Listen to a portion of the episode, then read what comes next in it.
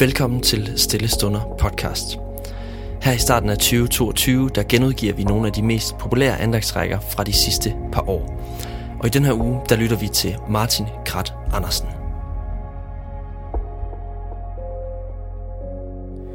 Jobs bog, kapitel 7, vers 17-19.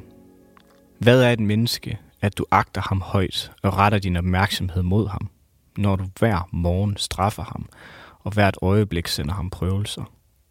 Hvornår vender du blikket fra mig og lader mig være i fred, så jeg kan synke mit spyt?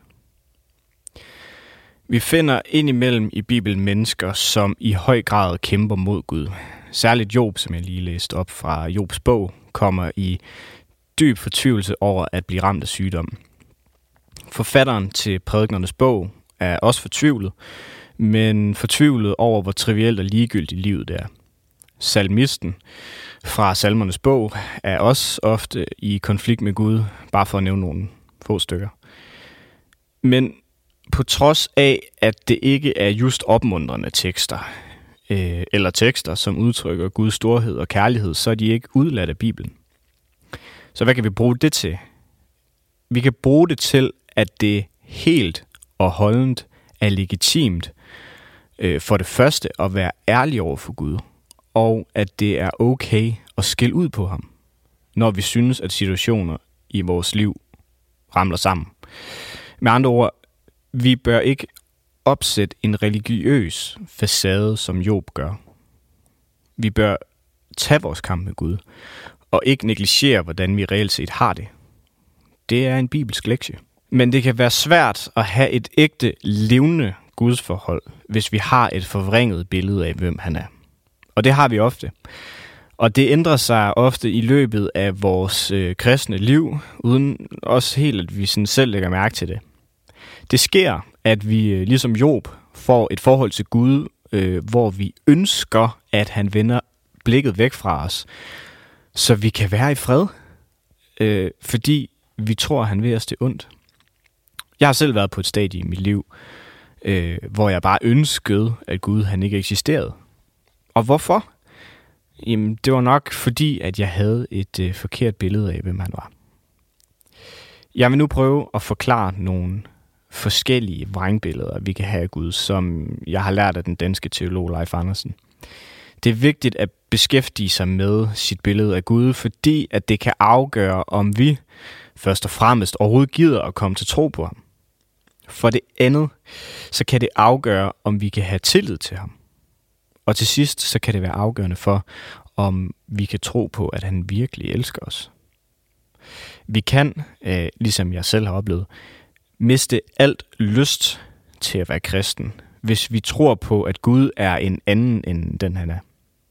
Hvis vi synes, at Gud han er nederen, jamen så er chancen for, at vi har og kan få en tillidsfuld relation til ham, den er virkelig minimal. Chancen er derimod, øh, hvis jeg må være lidt fræk, at vi, må, at, at, at vi kan komme til at hade ham.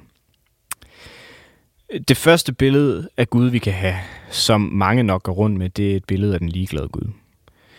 Det er en Gud, hvor vores teori om Gud og erfaringen ikke stemmer overens.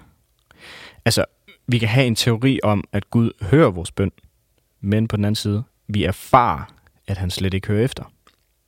Vi bebrejder måske os selv derfor ved, at vores øh, bøn måske ikke var oprigtig nok. Måske så troede vi ikke nok, da vi bad, eller også så var vi ikke udholdende nok i vores bøn.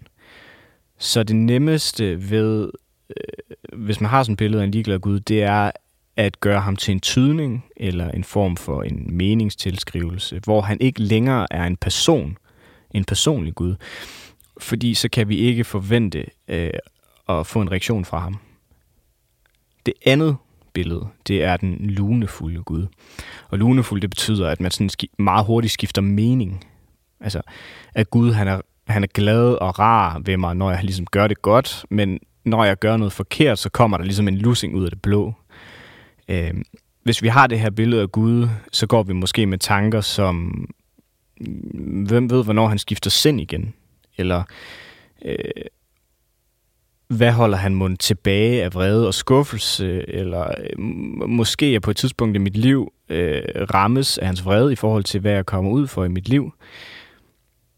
Det tredje billede, det er øh, et billede af den retfærdige Gud, forstået på sådan en negativ måde. Altså et destruktivt billede, hvor Gud straffer os ud fra, hvad vi har gjort. Vi går konstant rundt med spørgsmål som, nu når jeg bliver ramt i mit liv, sådan af både ja, dit og dat, så må det være, fordi Gud han straffer mig. Hvor har jeg måden udløst straffen, kan vi spørge os selv. Var det da jeg syndede, eller var det da jeg bad for sjældent, eller var det da jeg ikke tjente ham, eller da jeg tjente ham ud for de forkerte motiver måske. Det her billede af Gud, det er ret uskadeligt, så længe alting går godt. Men når alting ramler for os, og ting i vores liv går imod os, så virker det her billede af Gud meget ødelæggende. Med andre ord, så udløser vi Guds vrede imod os, øh, ud fra et eller andet, vi ikke rigtig helt ved, hvad er. Det fjerde billede af Gud, det er den altid velvillige Gud. Det er ikke et billede, man sådan lider og græder over, men det er et destruktivt billede af Gud, hvor han fremstår som sådan en glad og rar bamsefar, som altid smiler og er overbærende og velvillig, øh, sådan, øh, står velvilligt øh, og kigger på alt, hvad vi gør. Det er en Gud, som aldrig bliver vred, og det er en Gud, som vi slet ikke skal stå til regnskab overfor på nogen måde. Det er sådan en Gud, som vi kan udnytte, og en Gud, som eksisterer for at plise os og komme med gaver til os. En Gud, som er fuldstændig ufarlig, og som klapper sådan de gode på ryggen, og som et eller andet sted er bange for dem, som gør ondt i verden. Altså, med andre ord, en Gud, som ikke for alvor rammes af vrede, når han ser terror og andet ondskab, men som bare forholder sig passiv. Det femte og sidste billede, det er mareridtets Gud. Den Gud, som du bare aldrig kan få fred med. Det er Guden, som bare hader dig. Et billede, som jeg selv har lidt under. Det er et billede, hvor Gud konstant dømmer dig.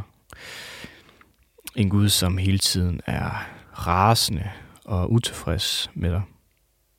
Et billede, hvor sådan Satan og Gud, de flyder sammen. For det er Satan, som fordømmer os, når ikke vi lever op til Guds lov. Det er ikke Gud. Så vi kan stille os selv her til sidst. Øh, hvem er Gud egentlig? Og det skal vi se på i næste afsnit. Øhm, nu håber jeg, at du vil reflektere kort over, hvordan Guden i dit indre ser ud. Er han noget af det, som jeg har beskrevet her lige før? Så lad os slutte af med en bøn. Gud, jeg beder dig velsign en vær, som har et forkert billede af, hvem du er. Og velsign dem, som lytter med din sande kærlighed. Amen. Tusind tak, fordi du lyttede med. Hvis du blev berørt af dagens andagt eller har nogle spørgsmål, så vil vi opfordre dig til at tage kontakt til en præst i dit nærområde. Husk også, at du kan lytte til alle sangene fra Stillestunder på Spotify, Apple Music, YouTube og andre streamingtjenester. Ha' en god dag.